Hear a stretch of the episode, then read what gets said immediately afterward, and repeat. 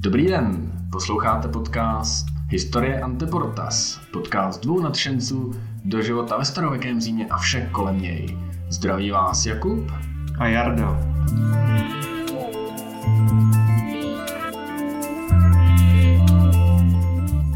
A dneska se podíváme na jedno konkrétní specifické téma a to jsou závody vozatajů.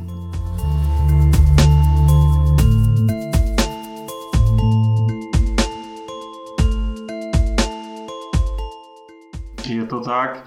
V minulém díle jsme je tak trošku nakousli.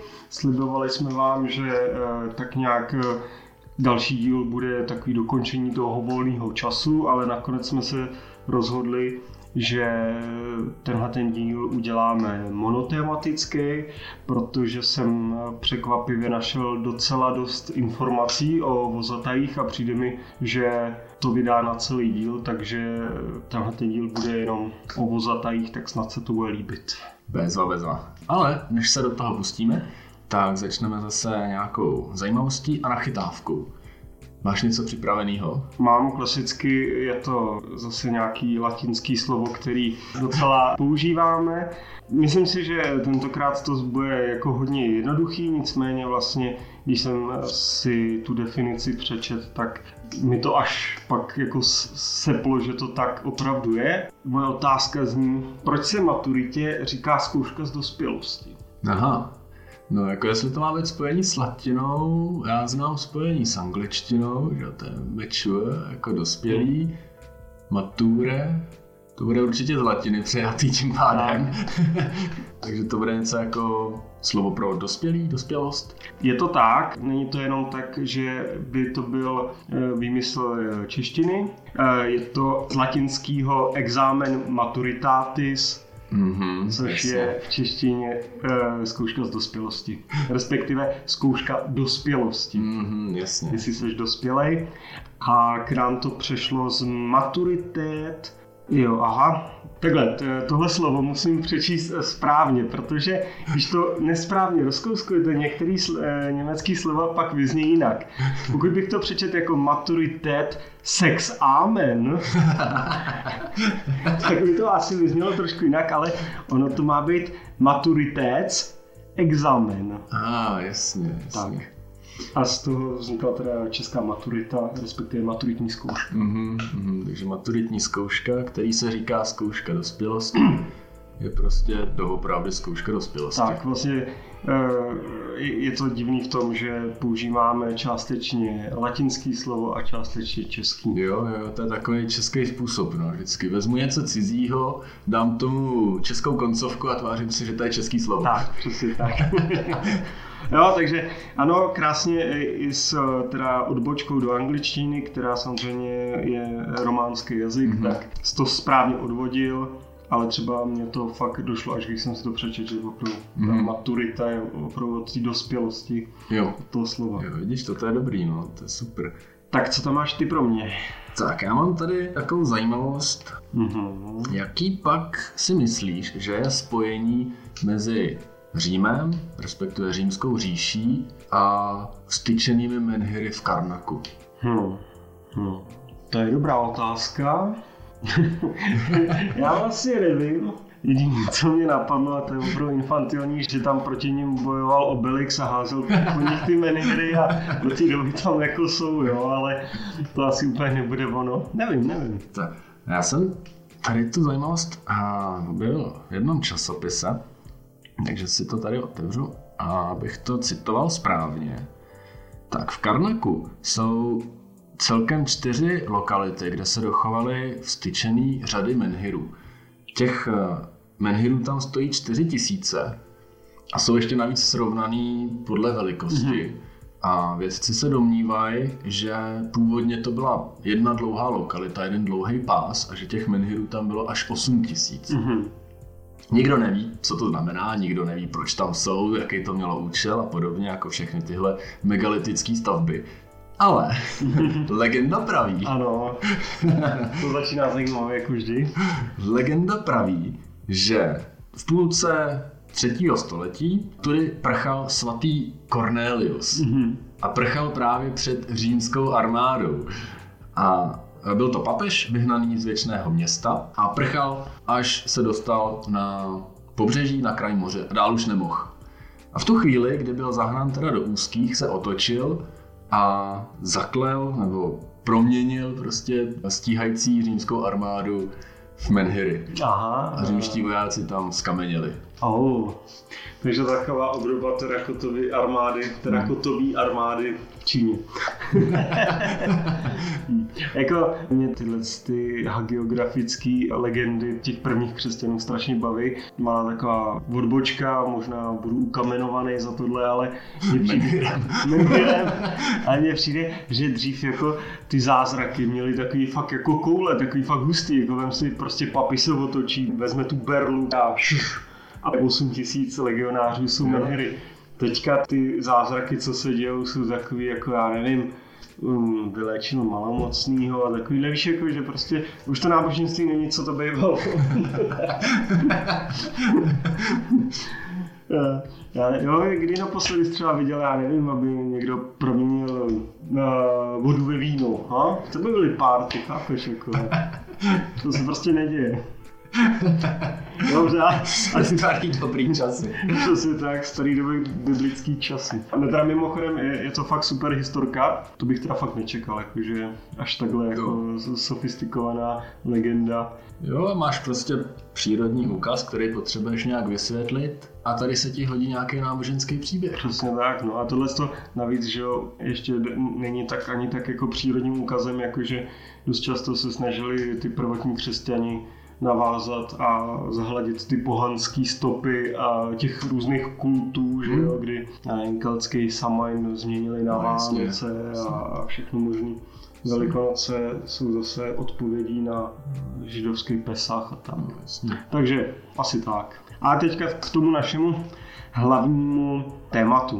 A, a to jsou vozatajové. Zřejmě za to můžou eh, minimálně ve 20. století historické filmy, které vytvořily dojem, že gladiátoři a gladiátorské souboje byly vlastně ta nejřímštější a nej, jakoby nejčastější zábava uh, antických římanů. Hmm. Ale s výjimkou teda, a to jsem teda mimochodem neviděl a rád bych se na to podíval, byl velkofilm Ben Hur, který byl právě o vozatajích, jestli se dobře pamatuju, tak právě jako to tématě toho vozatajstva moc eh, není zpracovaný.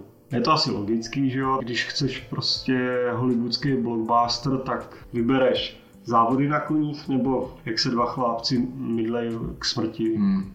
Je to jasný. No nicméně, co právě pro mě bylo velkým překvapením je, že vozatajové byli v antickém Římě daleko populárnější. Mm-hmm. Byla to zábava, na kterou se sázelo, celý rodiny fandili jednotlivým závodním stáním, což jsme vlastně už rozebírali v tom... Jsme řešili, že ty barevní frakce. Tak, v tom minulém podcastu, v tom dílu. Opravdu, čím víc jsem si o tom čet, tak opravdu ekvivalent eh, dnešních závodů Formule 1, třeba hmm. ty vozatové. Oni dokonce přestupují ty frakce, si tam ty vozaté navzájem kupovali, hmm. občas se stávaly i nějaký takový ty rádoby eh, nehody. nehody v depu. Jejda protože v tom se fakt jako točily uh, velký peníze, hmm. o čemž si pak teda jako budeme povídat i posléze. No ale jak to, jak to vůbec vzniklo, ty vozatele, kde se to vzalo, nebo jako kde je ten prvotní nápad prostě na vratký dvoukolový vozík hodit jednoho chlapíka, připřáhnout tam dva koně a nechat je jezdit kolem dokola. Jasně. No, řekněme si, že naším podcastem jako červená nit se táhne takový leitmotiv. Římani okopírovali, co se dalo. A to samé se samozřejmě stalo i s touhle atrakcí, kdy původně vozatajský závody eh, na dvoukolovém voze se čtyř s přežím pořádali řekové. Mm-hmm. Říkali tomu tetripon, což v překladu opravdu znamená jako, že jízda na dvoukolovém voze se čtyř spřežím. Mm-hmm. Proč vlastně my to z těch eh, řeckých dob moc neznáme v tom, že Oni se vyvinuli z toho, jak řecká jízda se cvičila na bojových vozech. Mm-hmm. U těch řeků to nebylo tak rozšířená taktika. Mm-hmm. Jaký národ tě napadne, když řekneme nějaký bojový vozy? No jako první spíš egyptěni, sumerové podobně. Jako jo, přesně jak ty říkáš, přestože to začalo v tom Řecku, tak tam vlastně už v roce 700 před naším letopočtem tahle ta technika nějakým způsobem Eh, byla zastaralá. Už v období válek s Perskou říší se to používalo v podstatě jenom pro sportovní účely. Mm-hmm. Možná to taky souvisí s geografií Řecka, kde plně asi nebylo praktický tyhle ty vozy používat, zatímco třeba v údolí Sumeru nebo Egyptě. Jsem Velká písečná pláň, tam se můžeš rozjet. Oficiálně, podle dochovaných pramenů, se závody těchto dvoukolových vozů eh, zavedly na olympijských hrách v roce 680 před naším mm-hmm. počtem. Takže to právě souvisí s tím, jak to začalo upadat v tom vojenství, tak to bylo přidaný posléze jako jeden ze sportů na olympijských hrách. Mm-hmm, jasně. Teďka se pořád ještě bavíme sice o Řecku, ale ono se to v podstatě táhlo pak už celým tím sportem, protože, jak říkám, Římani to v podstatě vždycky jenom okopírovali. Jak si takovej sportovní vůz představuješ? Hmm, no sportovní? Vždycky věci, které jsou na sport, tak jsou jiné než pro civilní použití, že musí to být podlehčený, aby to ty koně neměly moc těžký, musí to být asi z pevných materiálů, asi to bude dost nepraktický, dost malý, blbě se na tom bude stát třeba, jako bude to fakt čistě jenom proto, aby se ten vozataj na tom udržel uh-huh. a dokázal ty koně nějak ovládat. Je to tak, no. A myslíš si, že ty vozy vypadaly tak jako třeba ve filmu Gladiátor? Ty pobří bronzový páleční vozy s těma no, la, s čepelema. no, tak jo, ty nože na kolech, to je nejlepší, jo.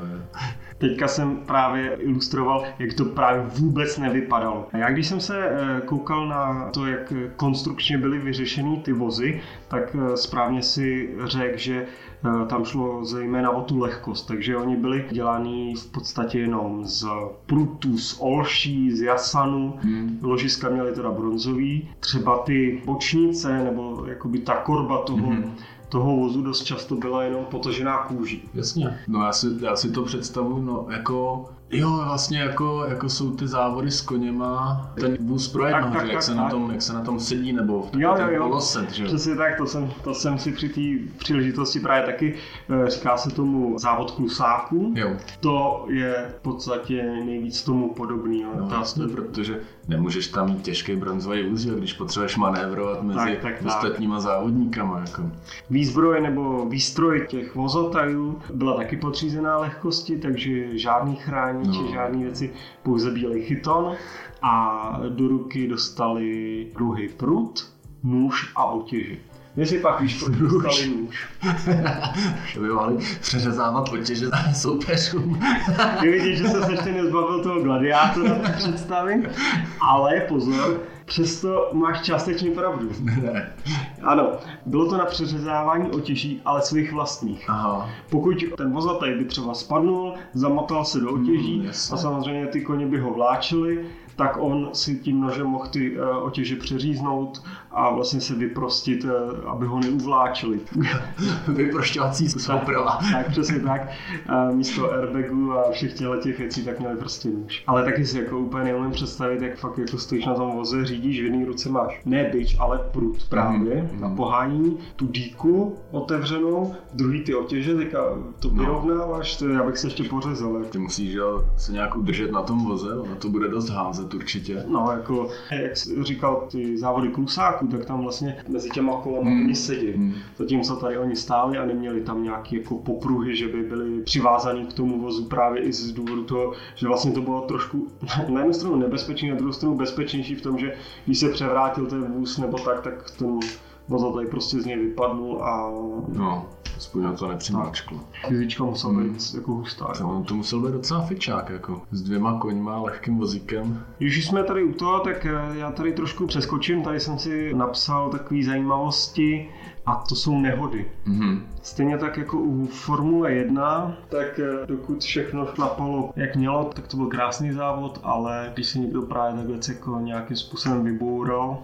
Vyjel na trať safety vozataj. tak, tak to, tak to moc nebylo příjemný i s ohledem na to, že jsme říkali, že samozřejmě oni neměli žádné ochranné pomůcky, jako deformační zóny těch vozů a tak dále. No. Kde si třeba myslíš, že na tom hypodromu, kde se soutěžilo, což byl obří ovál, Mhm. jako jsou dneska eh, stavěný v podstatě třeba stadiony běžecký nebo tak, tak eh, na té dráze, na tom hypodromu, kde myslíš, že byla nejrizikovější část toho hypodromu, kde se stávalo nejvíc nehod? No, dovedu si to představit, že přímo té zatáčce v obratišti, když tam objížděli tu značku a přejížděli na druhou stranu oválu, Mhm. tak tam se určitě všichni snažili namačkat co nejblíž, aby měli co nejmenší poloměr a, a předjeli co nejvíc ostatních soupeřů, tak tam se to určitě muselo mačkat nejvíc. No, je to tak, je to tady na těch eh, obrátkách. Tam ještě navíc eh, stejně tak jako třeba no, se snažím najít ekvivalent v současné době. Já nevím, jestli u plochodrážních motorek, ale rozhodně u cyklistiky tam ani ne. je nakloněná dráha. Jo, jo. Tak to samé právě bylo i tady na těch hypodromech, kdy v zatáčkách byla ta dráha nakloněná směrem ke středu. Závodilo se tak, že byly vždycky levotočivý ty zatáčky. A právě eh, v těch zatáčkách docházelo k nejčastějším nehodám. V Olympii se dokonce věřilo, že nehody na hypodromu způsobuje démon Taraxipos. Ale, Jo, takže ne, že bys byl prostě nešikovný, počasí, cokoliv, dobrý, démon, dobrý, dobrý. který byl dokonce známý jako strašák koní Aha. tak mu na tom hypodromu v Aténách postavili na usmířenou oltář. Mm. Nepíše se, jestli pak těch eh, nehod bylo míň. I přes tohle opatření tak máme zprávu o tom, že například na 80. olympijských hrách v roce 460 před naším letopočtem Mhm. dokončil závod jen jeden ze 41 startujících vozů. Ty. Ne, teda samozřejmě v jednom nestartovali všichni na jednom. A hrdinou tohohle závodu byl vozataj eh, Karotost z Kyrény, Mhm. který na voze krále Arkesilája IV. unikl cestou do cíle nejméně devíti hromadným haváriím. Víš, co mi to připomíná? To je úplně stejný, jak eh, na olympiádě v Sydney to bylo, myslím, na nebo už nevím kde, na, na short tracku, jo, rychlobruslení na, Mhm. Jo, jo, na těch 150 metrech, tak tam byl, nebo to možná byl australský závodník, takhle. To byl australský závodník, který se dostal prostě z kvalifikace, čtvrtfinále, osmifinále, finále a dostal se tam tím způsobem, že ostatní tři jeho soupeři se vymlátili v zatáčce. On byl zoufale poslední, ale tím, že se tam všichni ostatní váleli, tak on si to dojel do Jasně. cíle a vyhrál i zlatou medaili tímhle tím no způsobem. jasně, teďka je otázka, jak moc tady ten řecký vítěz byl dobrý, anebo prostě No. měl štěstí. Jako, se tam všichni vymlátili, on si to tam v klidku obkroužil.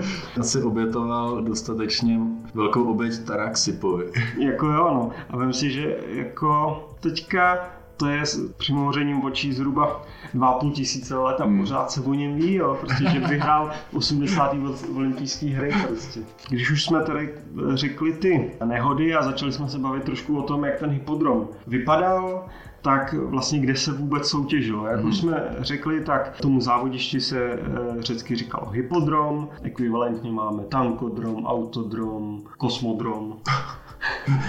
Tam se soutěží v kosmické kráče.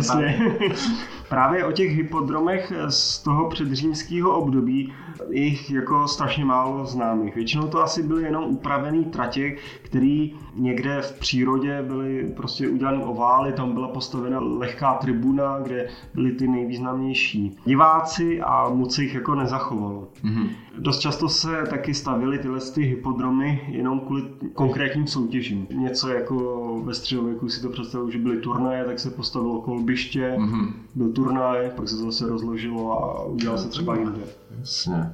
nejprestižnější a zachovaný hypodrom je právě v Olympii a to je vlastně z důvodu toho, že to bylo vlastně, hmm. sakra dochází slova, v Olympii, a, protože byl olympijský, ale olympijský, olympijský, Olympijsko-herní. Ale, tak, ne, ne kvůli tomu, že byl v Olympii, ale protože byl součástí olympijských her, tak, sakra. tak, jeden ten okruh měl zhruba 823 až 914 metrů. Hmm. Mně se líbí, jak to měli přesně vyměřený, jako prostě tak odsaď, pocať. Přesně tak. Závodilo se na 12 okruhů. Mm-hmm. Když se znova vrátíme k těm nehodám, vzpomenete si, že tam bylo v jednom závodu 9 havárií no. hromadných, tak to znamená, že ten vítězný vozataj jel jenom tři okruhy zřejmě bez nějaký hromadný, eh, když to rozpočítáme, no. bez nějaký hromadný havárie. Jo. Možná ty tři dojel sám. Ale to, že jezdili 12 těch okruhů, tak my eh, víme jenom z Pinderových eh, výrazů dodekandromos a dodekagnaptos, mm-hmm. což je 12 okruhů a nebo 12 obrátek, které zazněly v jeho básních právě při popisu závodu. Pak vlastně ještě eh, je zajímavé, že v Istanbulu je takzvaný koňský náměstí mm-hmm. a tam právě byzančtí císaři organizovali tyhle ty vozatajské závody. Při těch závodech jeli zhruba 13,5 km, což při jednom okruhu 823 metrů až 914 opravdu mm-hmm. zhruba sedí na těch 12 na těch 12, ne, to nesedí. Jo, můžeme vydělit. Ne, to je málo, člověče. 13 500 děleno 823. 16. To by bylo 16. No vidíte, no, tak chyba v rešerši. Rozhodně zaručená informace je, že v Istanbulu je koňský náměstí, hmm. který to měli takhle uprostřed centra. Jo. Já jsem čekal, že spíš takovýhle okruh bude někde na periferii, stejně jak máme v Chuchli. Že? Tak. Prostě. No ale to je právě daný tím, že ten sport byl opravdu oblíbený. Hmm. Když se podíváš i v uh, Circus Maximus, hmm, což je vlastně hypodrom v Římě, tak je relativně v centru právě s ohledem na dostupnost pro lidi. Hmm. V antice, pokud si nebyl patríci a nenechal se s někam vozit e, nosítkem, tak všude pešky, že jo? takže hmm. tam jako ve vzdálenosti do chuchle by ti nikdo moc nedošel. Jo, koňbus úplně nebyl. No. Já se nemůžu prostě zbavit zarytý představy. Vždycky, když slyším jako hypodrom, tak první, co vidím, jsou ty hroši, jak tam běhají kolem dokola. Jo, jasně. Jo. Ono, ono to je obráceně, že jo, hroch je pojmenovaný no, jasně, jako jo, jo. mořský kůň, ale prostě mám, mám tu asociaci úplně obráceně. Jo, já to mám přesně stejně, pořád si nemůžu zvyknout, že vlastně řecky je prostě kůň hypos. Teďka nedávno jsem zjistil, zase odbočím jenom trošku, že Filip je překvapivě řeckého původu jméno Aha. a znamená milovník koní. Mm-hmm. Původně je to Phil Hippos. Je takhle. Phil, že máme třeba audiofil, milovník hudby třeba, tak Phil, mm-hmm. milovník mm-hmm. a Hippos, jo. Filipos. Hustý. Tak to jsme zase teďka trošku odskočili, ale jo, přesně jako mm. já tam hned vidím ty hrochy, jak tam běží potom jo. oválu. No kolik tam vůbec chodilo lidí na takovýhle závod? Když se jako bavíme třeba o tom Koloseu v Římě, kam se vešlo 50 tisíc lidí, a já jsem si vždycky říkal, tyjo, tak budu jako sedět někde nahoře a koukat dolů na ty gladiátorské zápasy a tam dole budou nějaká jako bílá tečka proti červený tečce se hejbat a budu z toho mít prd. To bude jak fotbal na nou kampu, když budu sedět úplně nahoře tam je 120 tisíc lidí, teda tam je trošku víc, jo. No jasně. Ale z toho fotbalu taky asi moc mít nebudeš. No, jako v podstatě máš pravdu, proto i byly ty eh, jednotlivý týmy označený barevně, protože opravdu pokud si byl hodně chudej, tak si dostal opravdu sedadlo až Hmm. v těch nejvyšších řadách a třeba do právě antického eh, římského cirku Maximu se třeba vešlo až 200 tisíc lidí. Mhm. Což mi teda přijde, že tam fakt jako musel být strašně narvaný. S tím, že eh, na té nejdelší straně toho hypodromu tak ještě vlastně byla speciální tribuna, která byla jenom pro takový ty specifický hosty, Hmm. císaře a různý jako patricie, takže ani to nebylo po celém obvodu toho cirku, ale vlastně jenom ze dvou třetin, řekněme, tam byly normální tribuny. Jasně, klasická A- lip zóna, že jo. Přesně tak. Raut a ovývači. Ale stejně tak jako u všech ostatních sportovních takovýchhle slavností v Římě, tak to nebylo jenom o tom, že se sešli lidi na hypodromu, zazávodilo, sešlo se domů, ale nejdřív eh, závod začínal posvátným průvodem, Mhm. kde se eh, různě vystavovaly sochy římských bohů, byli tam tanečníci, hudebníci, ale i samotní jezdci, kteří Mhm. měli uličku slávy prostě, že jo, a tak se tam předváděli, tím to jakoby začalo. Kolik eh, jezdilo vůbec jako závodníků v jednom závodě? Pokud se budeme bavit jenom už o římském období, Řecko, řekněme, už jsme probrali, tak eh, v Římě jezdili vždycky najednou čtyři závodníci, ty čtyři frakce. Jezdilo se na sedm kol jenom, Mhm. takže to zkrátili, zrychlili to oproti těm olympijským kolům. Vlastně jedno kolo mělo 600 metrů, To kratoučky? Jak to říct, no vždycky oni Římani něco vzali a vytunili to, takže oni si vzali z toho to nejlepší, řekli si, hm, ty ale takový rozvleklý, že jo, 12 kol, dlou- dlouhý okruh, pojďme to pořádně jako trošku zhustit. Když si ještě představíš, že na těch rovinkách ty vozatelové dosahovaly až 60 km za hodinu, tak to už jako je celkem rychlý. Samozřejmě lidi, co teďka jsou zvyklí na auto, řeknou 60 km, no ale No, jako udržet se na tom vozejku, že jo, a jako vybrat tu zatáčku. Zatím se ještě vytlačovali, předháněli se, jako No, i těch 60 kiláků stačí, no. jako 60 jsem měl na kole párkrát v životě a je to docela fičák. Takže jeli těch eh, sedm kol, vyhrál jenom ten, co dojel první, ne, nebylo jakoby pořadí, nebo Mhm. bylo pořadí, ale od- odměněný byl jenom ten, co dojel první, dostal palmou ratolest, věnec a finanční odměnu. Hmm. Pak, což se dělá i třeba teďka v současné době v některých sportech, dostal eh, svoje kolečko slávy, Mhm. takže mohl opět znova ten ovál a užít si teda svých pět minut slávy. A pak hned začínal další závod. Yes. Během dne se jich udělalo asi 24. To jo. Pak dokonce začínaly soutěže týmů, Mhm. kde se startovalo ze 12 bran na jednou. Závod začal tak, že sponzor hry, což se nám tady taky moc jako nezměnilo, že máme Hmm. takový ty bývalá Gambrinus Liga, Fortuna Liga, nebo jako teďka různě se ty ligy jmenujou. I slovo vlastně sponzor je z latiny. tak eh, sponzor eh, tady těch závodů eh, měl to privilegium, že z plošin nad startovní čárou spustil bílej kapesník. Tím. Eh, začal závod a závodníci z těch bran vyjeli, vtrhli na trať a začali bojovat samozřejmě o tu vnitřní pozici. Ten závod těch týmů to byl velký masakr. Hmm. Mě by zajímalo, jak se určovalo jako pořadí těch vozatelů v těch branách, že jo? protože ten, kdo je jako na vnitřní straně, tak má nespornou výhodu v tady v tom. Tam ty brány, respektive ty startovací Hmm. pole, byly posunutý tak, a jako je v současné době, Jo. že, že se startuje jako diagonálně. Jo, jo. Tam se nestartovalo diagonálně, ale byl takový mechanismus, který postupně otvíral ty brány. Mhm. Já to v rychlosti zkusím najít. Takže byly vlastně časové rozestupy, aby ty na vnější straně měly trošku kompenzovanou tu nevýhodu. Tak, tak, tak. Takže uh, jde o to, že na té delší straně tratě tak byly místa, kde si losem uh, vybrali ty vozatové jednotlivé dráhy. Před každým tím vozem byla závora, kterou tvořil napnutý provoz. Mhm. Ten uh, vlastně vedl až do takového oltáře, který byl stavěný pro každou tu soutěž zvlášť. Ten byl z nepáných cihel. Na něm byl kovový orel se široce roztaženými křídly. V tom oltáři byl zřízenec, který uváděl do pohybu zařízení při startu. Když uvedl toto zařízení do pohybu, orel vystoupil do výšky a delfín, který tam byl taky, tak klesnul k zemi. Mhm. A na to se spustily závory. To byly ty, které byly nejblíž ke středu. Ne, opačně. Obráceně. Obráceně, ty, co byly eh, nejdál od středu a tím mohli ty koně vystartovat. Ne, je to tak, stejně tak jako dneska stály diagonálně ty koně, Mhm.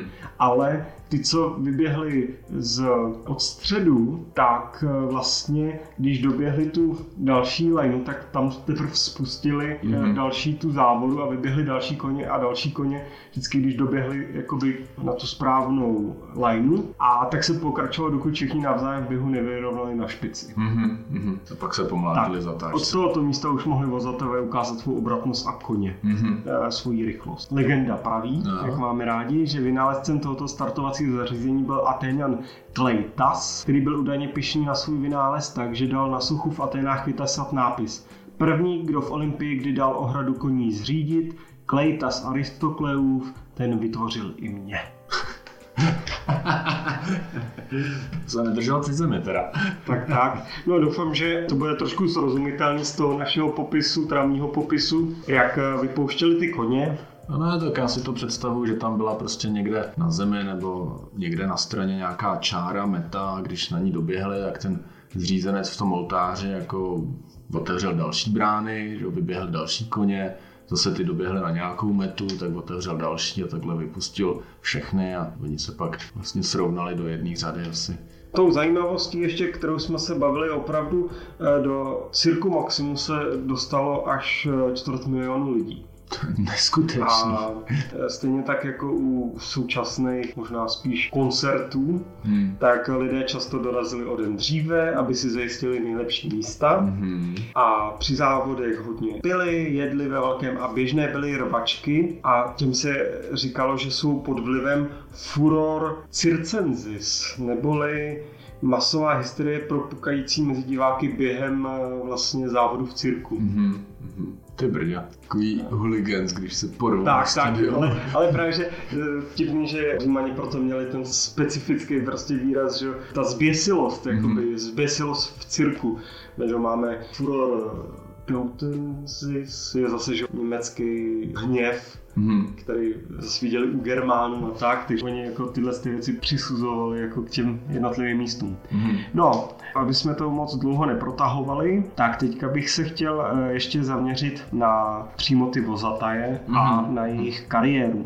Mhm. Na začátku jsme si říkali, že ty vozatajové, že byli v antickém Římě slavnější než gladiátoři. Ten sportovní biznis, ten průmysl sportovní, tak to vůbec není jako nadsázka, že byl průmysl, protože opravdu, tak jako dneska to vidíme třeba ve fotbale nebo v takových těch hodně rozšířených sportech, tak se zakládaly stáje a tréninkové haly a týmy po celý říši. Oproti třeba právě v řekům, kde to bylo jenom v Olympii, tak tyhle ty stáje vznikaly opravdu po celý říši. Menší, větší arény. Každý město chtělo mít svůj hypodrom, svůj cirkus, kde vlastně můžou ukázat ty svoje nejlepší. S tím je spojený to, že na rozdíl od gladiátorů, kteří byli otroci, tak dost často vozatové byli svobodní občani, který lákalo buď teda dobrodružství, anebo právě finanční odměna, protože v tomhle se fakt točilo hodně tisíc sesterciů. V těch menších eh, městech byl třeba nedostatek těch svobodných občanů, tak tam závodili teda otroci, ale řekněme, že do okresního předboru soutěžili otroci a čím vyšší eh, liga, tak tím spíš se tam dostávali ty svobodní občani Mhm. kvůli penězům. Hmm, jo, a věřil bych i tomu, že byly specializovaný chovy koní, který prostě šlechtili jako nejlepší závodní koně a ty byly taky určitě drahý a, a vedli se o to jako velký aukce třeba, že jo, nebo... Přesně tak.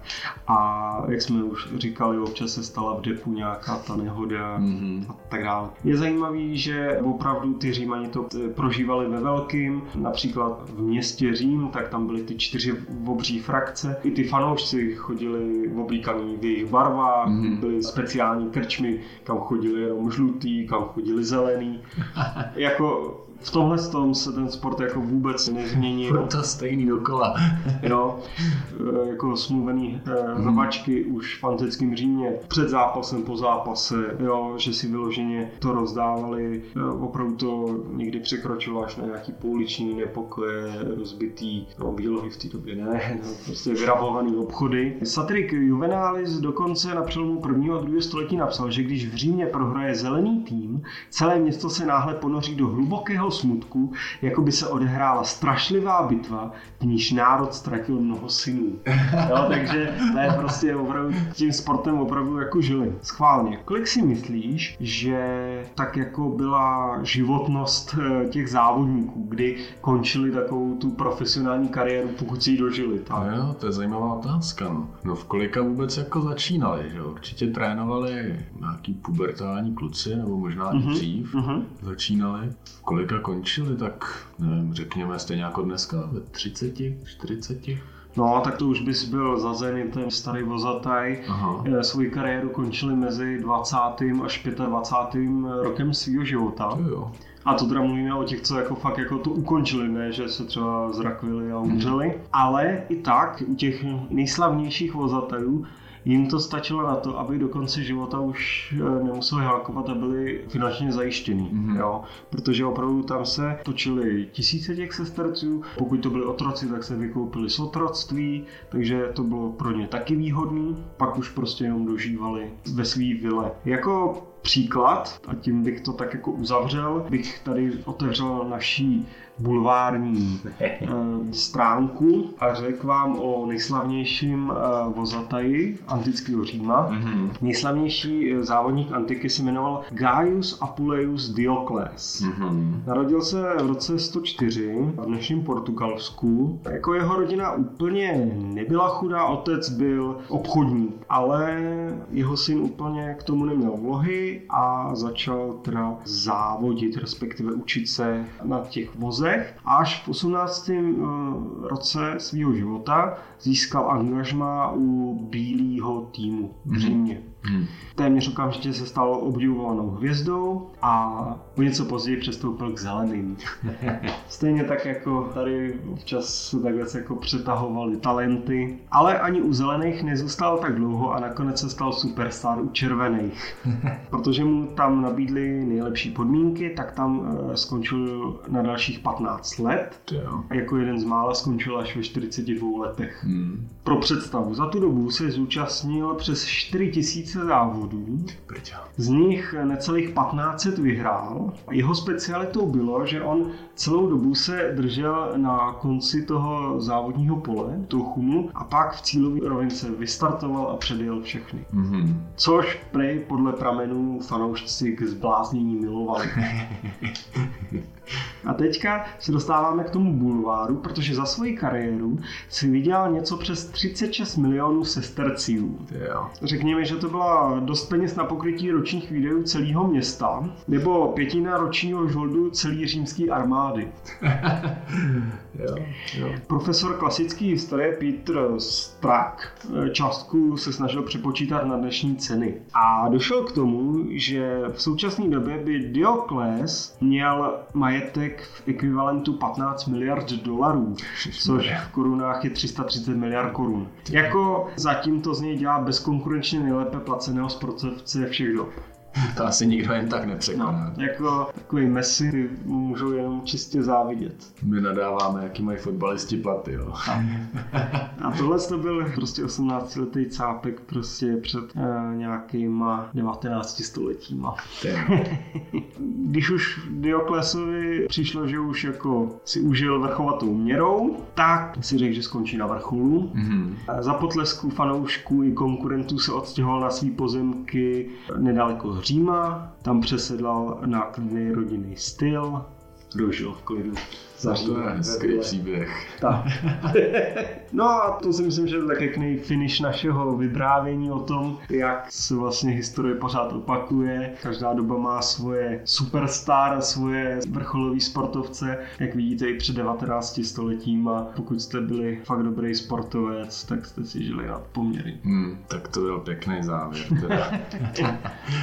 Jo, super, tak to jsme probrali vozataje. Máme to za sebou tohle téma, tím můžeme považovat volný čas za uzavřený. Příště se podíváme zase na něco jiného. Vezmeme si něco takhle podobně úzce specializovaného, ať se nám to zase nerozvleče přes dva díly. Podíváme se, co tam máme za nápady. No už teďka se těšte, bude to určitě něco, hmm. něco dobrého jako vždycky.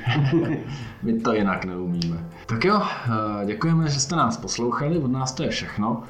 Dejte nám vědět, jak se vám díl líbil, ať už na Apple Podcast s hvězdičkama, komentářema, nebo nám napište e-mail na historie.ante.portas na Gmailu, nebo nám napište na facebookovou stránku se stejným názvem Historie Ante Portas. Těšte se zase na příští díl. Díky, že jste poslouchali, doufám, že se vám to líbilo. Od mikrofonu se s vámi loučí Jakub a Jarda. Ave.